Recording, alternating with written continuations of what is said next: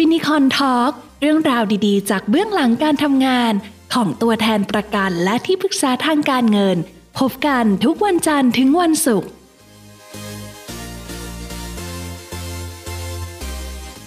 สวัสดีครับ ยินดีต้อนรับสู่ Finicorn Talk กับผมลุงโลดศิกจรลาบตัวแทนและที่ปรึกษาการเงินครับ สวัสดีค่ะ พี่กุ๊กวัชรินทร์วิสุทธิพงษ์ถาวรค่ะ ตัวแทนและที่ปรึกษาทางด้านการเงินเช่นกันค่ะ วันนี้เรามาพบกับเนื้อหาสาระด้านสุขภาพและการเงินทุกเช้า เพื่อความมั่งคั่งเพราะมีเงินออมมั่นคงเพราะมีสุขภาพดีค่ะพี่กุ๊กครับ ช่วงนี้พี่กุ๊กได้ไปหาลูกค้าบ้างไหมครับ พี่เหรอส่วนใหญ่ก็จะเป็นการโทรเยี่ยมเยียน คุยทางไลน์แล้วก็ส่งข้อความทักทายเขาอะค่ะ แล้วก็มียกหูโทรศัพท์บ้าง แล้ววินล่ะครับ ช่วงนี้คือไม่ได้ไปหาลูกค้าเลยอะครับ ก็มีทักทางไลน์เฉยๆครับอืม ใช่ไหมคะ เพราะว่าเป็นปกติเนอะที่ว่าพอยุคโควิดมันกลับมาแล้วรอบที่สามแบบเนี้ย ใครๆต่างก็แบบต้องเซฟตัวเองให้มากที่สุดเลยอะในช่วงที่โควิดกำลังระบาดอย่างเงี้ยครับ ตัวแทนและที่ปรึกษาการเงินเนี่ยกระทบอะไรบ้างไหมครับ ถามว่ากระทบไหมพี่ว่าโชคดีที่มันมีเหตุการณ์ก่อนหน้านี้ทำให้เราได้เตรียมตัวมา ช่วงหนึ่งแล้วเนอะว่ามะ เพราะว่าช่วงก่อนเนี่ยเอออย่างอย่าง ปีที่แล้วเนี่ยพอโควิดมาครั้งแรกเนี่ยกลายเป็นว่าเป็นอะไรที่ทุกคนจะต้องมีการปรับตัวอย่างมาก แล้วก็จะต้องเรียนรู้ในสิ่งที่เราไม่เคยเรียนรู้มาก่อน ถามว่าตอนนี้พอมาละลอกสองละลอกสามเรายังคงต้องเรียนรู้และปรับตัวหรือเปล่า พี่ก็ยังมองว่ามันเป็นอะไรที่การปรับตัวเราจะต้องปรับตัวให้ได้ตามสถานการณ์จริงให้มากที่สุดเพื่อความคงอยู่ของเราวะจ้ะ ถ้าในความรู้สึกผมนะครับ ถือว่าปรับตัวเยอะเหมือนกันนะครับ เพราะปกติแล้วครับ เวลาที่เราจะไปคุยเรื่องวางแผนการเงิน หรือไปคุยประกันให้กับลูกค้าครับ อย่างน้อยก็คือเราจะคุ้นชินกับการเจอหน้ากันนะครับ ในการเล่าเรื่องราวหรือพูดข้อดีข้อเสียของสินค้าการเงินแต่ละอย่างครับ พอมาแบบไม่ต้องเจอหน้ากันแบบเนี้ยเราก็แบบเออยังไงดีนะไม่รู้ว่าจะคุยอะไรกัน หรือบางทีเราก็ทักไลน์เราอาจจะส่งพีเซนทางไลน์หรือว่าส่งข้อมูลทางไลน์กันมากขึ้นครับ ใช่ค่ะ ยิ่งในช่วงวิกฤตโควิดเนี่ยที่เกิดขึ้นในตอนนี้ค่ะทำให้หลายคนรู้เลยว่าหลังจากเนี้ยโลกเราจะเปลี่ยนแปลงไปทั้งในชีวิตประจำวัน การดูแลสุขภาพ การเดินทาง การทำงาน และตอนนี้ยังไม่มีวี่แววเลยใช่ไหมคะว่าโควิดมันจะสิ้นสุดหรือเปล่า ไม่รู้แล้วเราก็ไม่รู้ว่าเราจะต้องใช้เวลาอีกนานแค่ไหน ถึงจะได้กลับไปใช้ชีวิตได้เหมือนเดิมร้อยเปอร์เซ็นหรือบางอย่างอาจจะกลับมาไม่เหมือนเดิมอีกแล้วก็ได้ทำให้เราต้องมีการปรับตัวตลอดเวลาใช่ไหมคะวิน ใช่เลยครับสำหรับตัวแทนและที่ปรึกษาการเงินนะครับ สมัยนี้ครับ ต้องมีทักษะหลาย ๆ อย่าง เพิ่มขึ้นมาจากสมัยก่อนเยอะเหมือนกันนะครับ จะไม่ใช่ว่าเอ่อต้องมีแค่ ทักษะการขายอย่างเดียว หรือว่ามีความรู้เรื่องสินค้าการเงินอย่างเดียวครับ อาจจะต้องเรียนรู้ทักษะอื่น ๆ เพิ่มขึ้นมาด้วยครับ ใช่เลย สมัยก่อนเนี่ยการทำงานการเตรียมตัวอาจจะมาก เพราะมันจะต้องมีแฟ้มเสนอขาย เวลาเจอลูกค้าเราก็สามารถคุยกันต่อหน้าลูกค้าได้เลย แต่ในปัจจุบันการเตรียมตัวอาจจะยังคงต้องเหมือนเดิม แต่การทำงานเราจะลดอุปกรณ์ในการทำงานมากขึ้น ก็จะเหลือเพียงแค่ iPad หนึ่งเครื่อง แล้วก็ การเตรียมความพร้อมของตัวแทนประกันชีวิตแล้วก็ที่ปรึกษาทางการเงิน เนี่ยเลยเป็นเหตุว่าวันนี้พี่ก็เลยอยากจะเอาเรื่องราวมาเล่าให้กับผู้ฟังหลาย ๆ คนฟังนะคะว่าในยุคของยุคโควิดตอนนี้เราจะต้องมีการปรับตัว จะต้องมีทักษะอะไรที่จำเป็นต่อการทำงานในโลกหลังยุคโควิดบ้าง ซึ่งทักษะพวกนี้ครับจำเป็นมาก ๆกับทุกอาชีพเลยนะครับใช่ถ้าใครมีก็คือจะสามารถพัฒนาตัวเองได้ดียิ่งขึ้นนะครับ พอไปอ่านเห็นข้อความของคุณเบอร์นาร์ดมาแล้วเนี่ย ก็ต้องยกขึ้นมาเพื่อมาเทียบเคียงแล้วก็มาเสริมใช้ในงานของเราเนี่ย ซึ่งคุณเบอร์นาร์ดมาร์เนี่ย เป็นผู้เชี่ยวชาญด้าน digital transformation เขาได้เขียนบทความลงในเว็บไซต์ของนิตยสาร Forbes เนี่ยระบุถึงทักษะของคนทำงานเนี่ย ควรจะมีในโลกยุคหลังโควิดเลย จริงๆ แล้วควรจะมีถึงทักษะถึง 9 ด้านเลยด้วย ทักษะแรกในข้อแรกก็คือ อันเนี้ยเห็นด้วยอย่างล้านเปอร์เซ็นต์เลยก็คือ ต้องปรับตัวได้และมีความยืดหยุ่นเลย ทักษะต้องปรับตัวได้และมีความยืดหยุ่นเนี่ยครับผมเห็นด้วยอย่างยิ่งเลยครับ ว่าต้องมีในในโลกยุคหลังโควิดเนี่ยครับมันทำให้อ่าการใช้ชีวิตหรือว่าการดำเนินชีวิตของแต่ละคนเนี่ยเปลี่ยนไปมากเลย ใช่ค่ะถ้าเราไม่มีการปรับตัวหรือไม่มีการยืดหยุ่นสำหรับอาอาชีพหรือว่าสำหรับอื่นๆนะครับ เราก็จะต้องฟิกอยู่แบบเดิมๆอะครับมันจะกลายเป็นความเครียดถ้าเราปรับตัวไม่ได้ และเราไม่รู้จักยืดหยุ่นกับสถานการณ์จริงว่าไหมคะใช่มันครัจะบทำให้เรารู้สึกว่าทำไมจะต้องเป็นอย่างนั้นทำไมจะต้องเป็นอย่างนี้ทำไมเราไม่สามารถทำงานได้เหมือนเดิม มันจะเกิดคำถามขึ้นมาในใจมากมาย แต่ถ้าเกิดเรา ปรับตัวได้ แล้วก็รู้จักยืดหยุ่นแล้วก็ยอมรับมัน เราก็จะรู้ว่า ในเมื่อสถานการณ์มันเป็นแบบเนี้ย มันไม่ใช่แค่เราคนเดียวอะที่เป็น แต่มันคนทั้งโลกเลยอะแล้วเราจะไม่ยอมค่ะให้ให้เราอยู่นิ่งๆแล้วเกิดความเครียดทำไม ถ้าเกิดเราเข้าใจแบบนี้ เข้าใจเสร็จแล้วก็ยอมรับมัน แล้วก็ปรับตัวตามสถานการณ์ อ่า ตอนนี้ไปในแนวไหนเราก็พยายามปรับตัวให้ได้ดีมากที่สุดเนาะ อย่างสมัยก่อนถ้าตัวแทนและที่ปรึกษาการเงินนะครับ เขาก็จะสอนกันมานะครับ บอกว่าถ้าอุปกรณ์สื่อสารเนี่ยเราไว้แค่สื่อสารอย่างเดียว เราไม่ได้ไว้เพื่อที่จะคุยหรือว่าพรีเซนต์ข้อมูลอะไรอย่างเงี้ยครับ เราต้องเจอหน้าอย่างเดียว ถ้าสำหรับคนที่ยึดติดกับแบบเดิมๆนะครับ แล้วก็ไม่ปรับในการใช้เทคโนโลยีในการสื่อสารเนะครับ เขาก็จะไม่มีทางที่จะ นำเสนอสินค้าได้เลยในยุคนี้นะครับ ใช่ค่ะ โดยเฉพาะข้อ 2 เลยค่ะ วินพูดถึงนี้ทำให้พี่นึกถึงข้อที่ 2 ตามมาเลยว่า จะต้องเข้าใจในเทคโนโลยีต่างๆ อย่างที่วินบอกว่าในยุคโควิดแบบเนี้ยมันเป็นอะไรที่มันจะต้องเรียนรู้อะไม่เรียนรู้ไม่ได้ ถ้าไม่เรียนรู้เราไม่สามารถอยู่ในโลกการแข่งขันนี้ได้ใช่ไหมคะแต่โชคดีครับที่งานของเราของการเป็นตัวแทนและที่ปรึกษาทางการเงินเนี่ย บริษัทเรา support เต็มที่เหมือนเขารู้อนาคตล่วงหน้าว่าจะเกิดเหตุการณ์อะไร ไม่ว่าจะเป็นการใช้จ่ายโดยไร้เงินสด cashless ใช่ไหมคะ ที่เป็นการชำระเบี้ยประกันโดยที่เราไม่ต้องจับต้องเงินแล้ว เพื่อเกิดความสบายใจของทั้งลูกค้าของตัวแทน แล้วก็บริษัท บริษัทก็ออกมาล่วงหน้า หรือแม้แต่การทำงาน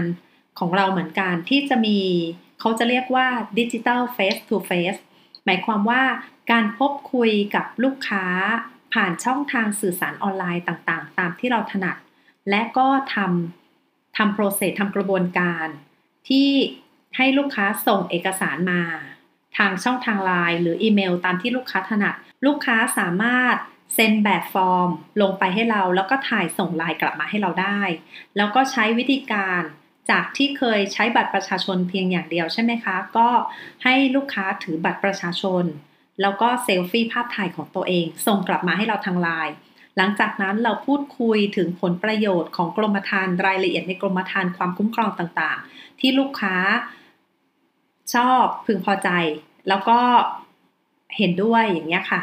เสร็จเราก็มีการอัดเสียงสนทนาการอัดเสียงได้ หลังจากนั้นเราก็ส่งส่งข้อมูลทุกอย่างเข้าบริษัทพร้อมกับ การบันทึกเสียงของลูกค้าให้กับบริษัท บริษัทก็จะทำหน้าที่พิจารณาตามปกติ อย่างเงี้ยเพียงเท่านี้ลูกค้าก็สามารถสามารถมีความคุ้มครองได้ เนี่ยครับ ถ้าผมนับนะครับ ยุคโควิดเนี่ยต้องเรียนรู้หรือว่าต้องเข้าใจเทคโนโลยีใหม่ ๆ อะไรบ้างนะครับ ก็มีอย่างที่พี่กุ๊กบอกก็คืออาขั้นตอนการขายนะครับ ก็คือ digital face-to-face ใช่ไหมครับ แล้วก็เรียนรู้เรื่องประชุมใช่ ผ่านซูมต้องเข้าใจเรื่องการ digital payment ใช่ไหมครับใช่ก็คือการจ่ายเงินอิเล็กทรอนิกส์ค่ะแล้วก็เรื่องการสื่อสารนะครับ ก็อาจจะเป็นเรื่องอาส่งไฟล์ต่างๆ หรือว่าส่ง present ต่างๆ ผ่าน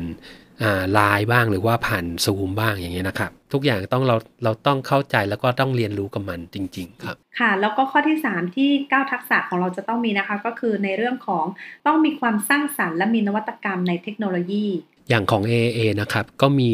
นวัตกรรมใหม่ๆนะครับค่ะอย่างเช่นตัวโปรแกรม iService หรือโปรแกรม AAA Vitality นะครับ ใช่ใช่ใช่อย่าง AA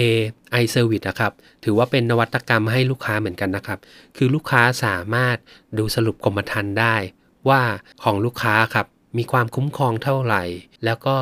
สิ่งที่มีอยู่อะครับ มากหรือน้อยเกินไปไหม เป็นอะไรที่ลูกค้าสามารถทำได้เอง ถ้าใครเคยเข้าไปแล้วเขาจะนึกหน้าหน้าตามเมนูออกเลยว่า เข้าไปปุ๊บเราจะรู้เลยว่ากรมธรรม์ทั้งหมดที่เราถือครองอยู่ มีทั้งหมดกี่ฉบับ ถึงระยะการชำระเบี้ยประกันช่วงไหน ฉบับไหนยังไม่ตัดบัตรเครดิตเขาก็จะบอกว่าเลยระยะเวลาการชำระเบี้ยอย่างเงี้ยค่ะเขาก็จะเตือนมาเป็นระยะ พพอเราจิ้มกดเข้าไป เราสามารถเปลี่ยนแปลงที่อยู่เปลี่ยนแปลงผู้รับกรมธรรม์หรือแม้กระทั่งถ้าเกิดใครมีการติดขัดด้านการเงิน หรือจะหยิบยืมมูลค่าเงินสดในกรมธรรม์ก็สามารถคลิกกู้ได้เลย และลูกค้าครับที่มีประกัน unit link ครับ ลูกค้าสามารถสับเปลี่ยนกองทุนได้ในตัวแอปพลิเคชันนี้ได้เลยอะครับ โอ้โหแจ๋วมากเลยนะคะ คราวนี้คือไม่เหมือนสมัยก่อนแล้วนะครับ ว่าสมมุติว่าเราจะมาดูมูลค่ากรมธรรม์เนี่ยเราต้องเอาตัวกรมธรรม์มาเปิดตารางดู แล้วก็มาคูณมาบวกลบกันเองนะครับ คูณทุนหารพันใช่ไหมคะ แค่เราเปิดแอปปุ๊บเราก็เห็นแล้วว่า ตอนเนี้ยเรามีมูลค่าเงินสดเท่าไหร่มีมูลค่าเวนคืนเท่าไหร่ใช่ไหมครับ ใช่ใช่แล้วก็ข้อ 4 นะคะ จะต้องมีทักษะในการใช้ข้อมูลด้วย ซึ่งมันก็ใกล้เคียงกับข้อ 3 เมื่อสักครู่เลยนะวินเนาะ ทักษะการใช้ข้อมูลนะครับ ก็คือจริง ๆ โปรแกรมของ AA อะครับ จะมีมีโปรแกรมหลังบ้านอันหนึ่งที่จะรวบรวมข้อมูลลูกค้าครับว่าลูกค้าของเราแต่ละคนนะครับ อยู่ในช่วงอายุเท่าไหร่ แล้วก็ลูกค้ากลุ่มเนี้ยมีประกันอะไรบ้างเหมือนค้นหาความต้องการของลูกค้าได้ในระดับหนึ่งเลยใช่ไหมคะ ของ AA อะครับ ถ้าสมมติว่าเป็นลูกค้าของเราเนี่ยครับ เขาจะแบ่งกลุ่มเลยว่า คนลูกค้ากลุ่มเนี้ยเป็นลูกค้าที่มีกรมธรรม์ฉบับเดียวนะ หรือลูกค้ากลุ่มเนี้ยเป็นลูกค้าที่ยังมีความคุ้มครองไม่มากพออย่างเงี้ยครับ แล้วคือตัว Data ของของ AA อะครับ เขาก็จะทำสรุปมาให้ โดยที่เราไม่ต้องมาไล่ดูทีละคนนะครับว่าแต่ละคนตอนนี้เป็นยังไงบ้าง เขาจะกัดจัดกรุ๊ปปิ้งไว้แล้วว่ากลุ่มเนี้ย ถ้าเราถ้าเราไปหาเขาอีกทีเนี่ย ควรจะเพิ่มความคุ้มครองตรงไหนยังไงบ้างอืมครับอืมหรือถ้าลูกค้าสังเกตอะครับว่าตัวใบชำระเบี้ยปีต่อครับค่ะอาจจะมีโครงการแนบมาเลยว่าให้ลูกค้าเห็นว่า โครงการเนี้ยเป็นโครงการสำหรับ ลูกค้าคนนี้โดยเฉพาะอืมครับค่ะ เพราะเขามองว่านอกจากจัด grouping ให้แล้วยังมองว่าสิ่งนี้นะคุณควรจะเพิ่มเข้าไปในโครงการเพิ่มสิทธิพิเศษ เพราะคุณยังขาดอยู่อย่างนั้นใช่ไหมคะ ใช่เลยครับกลับไปข้อ 5 ค่ะ จะต้องมีการคิดเชิงวิเคราะห์ได้ อันนี้สำคัญเหมือนกันในโลกยุคออนไลน์ขณะนี้ เพราะว่าในเรื่องข่าวโควิดเนี่ยวินจะเห็นเลยใช่ไหมคะว่ามันอะไรเป็นอะไรที่ใกล้ตัว แล้วก็มีข้อมูลไหลเข้ามาหาเราตลอดเวลาเลย ใช่ครับ แล้วบางทีเราก็ อาจจะมองหรือว่าจริงๆแล้วครับ เราควรจะมีทักษะในการจริงๆอะครับ เราควรจะเลือกสิ่งที่มีประโยชน์ในข้อมูลต่างๆครับนำมาใช้กับงานของเราเขาเรียกอะไรเลือกเสพในสิ่งที่มีประโยชน์ บางครั้งอะครับข่าวสารบางอย่าง อาจจะเป็นข่าวสารด้านลบอะไรอย่างเงี้ยครับหรือว่าข่าวสารปลอม หรือว่าข่าวสารที่ยังไม่แน่ชัดอย่างเงี้ยครับ บางทีเราก็ต้องคัดพวกนี้ออกให้หมดครับแต่เราก็เลือกว่าสิ่งไหนที่มันมีประโยชน์กับงานของเรา แล้วก็ เอาสิ่งที่มีประโยชน์มาใช้ อย่างเช่น จะมีเห็นว่าช่วงเนี้ยครับ จะมีคนทำประกันโควิด กันเยอะมากครับ ก็จะมีสิก็จะมีสถิติครับว่า คนจะทำเนี่ยเป็นคนที่อายุช่วงไหนยังไง หรือเป็นคนที่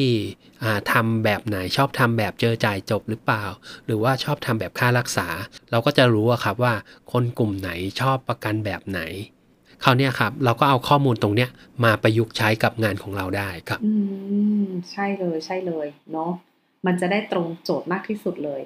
แล้วเรามาดูข้อ 6 กันเลยค่ะ ข้อ 6 เนี่ยเขาบอกว่าจะต้องมีทักษะเชิงดิจิทัล และการเขียนโปรแกรมอุ้ยข้อนี้วินถนัดเป็นยังไงคะข้อนี้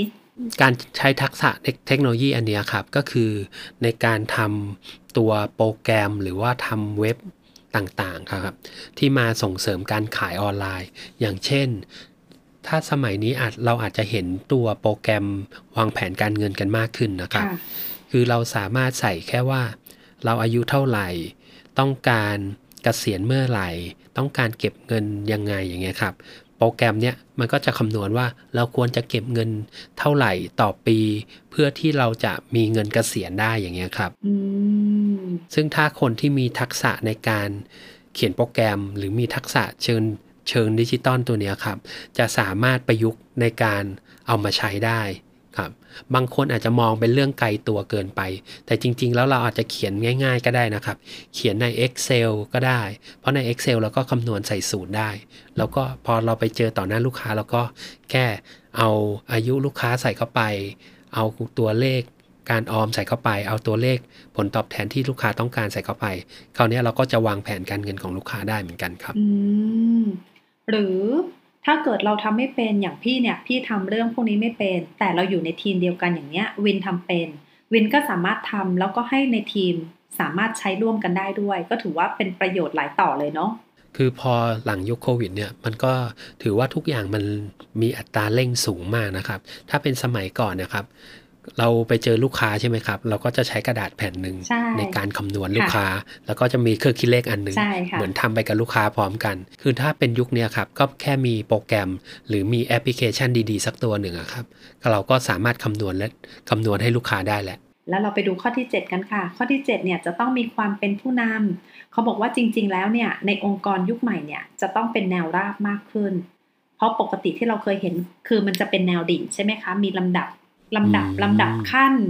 ว่าใครตำแหน่งไหนยังไงใช่ไหมคะแต่ปัจจุบันเนี่ยมันจะเป็นแนวราบมากขึ้น หมายความว่า มันจะไม่มีลำดับขั้นที่ซับซับซ้อนเหมือนเดิมและ